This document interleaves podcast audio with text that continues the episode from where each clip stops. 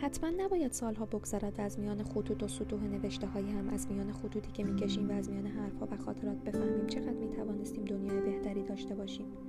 حتما نباید تجربه های مشترک ملموس از سر بگذرانیم تا بر پایه خاطرات رفاقت هایمان دیر پا شود و اجباری نیست هم خط و هم فکر در همه چیز باشیم تا نزدیک و رفیق شویم.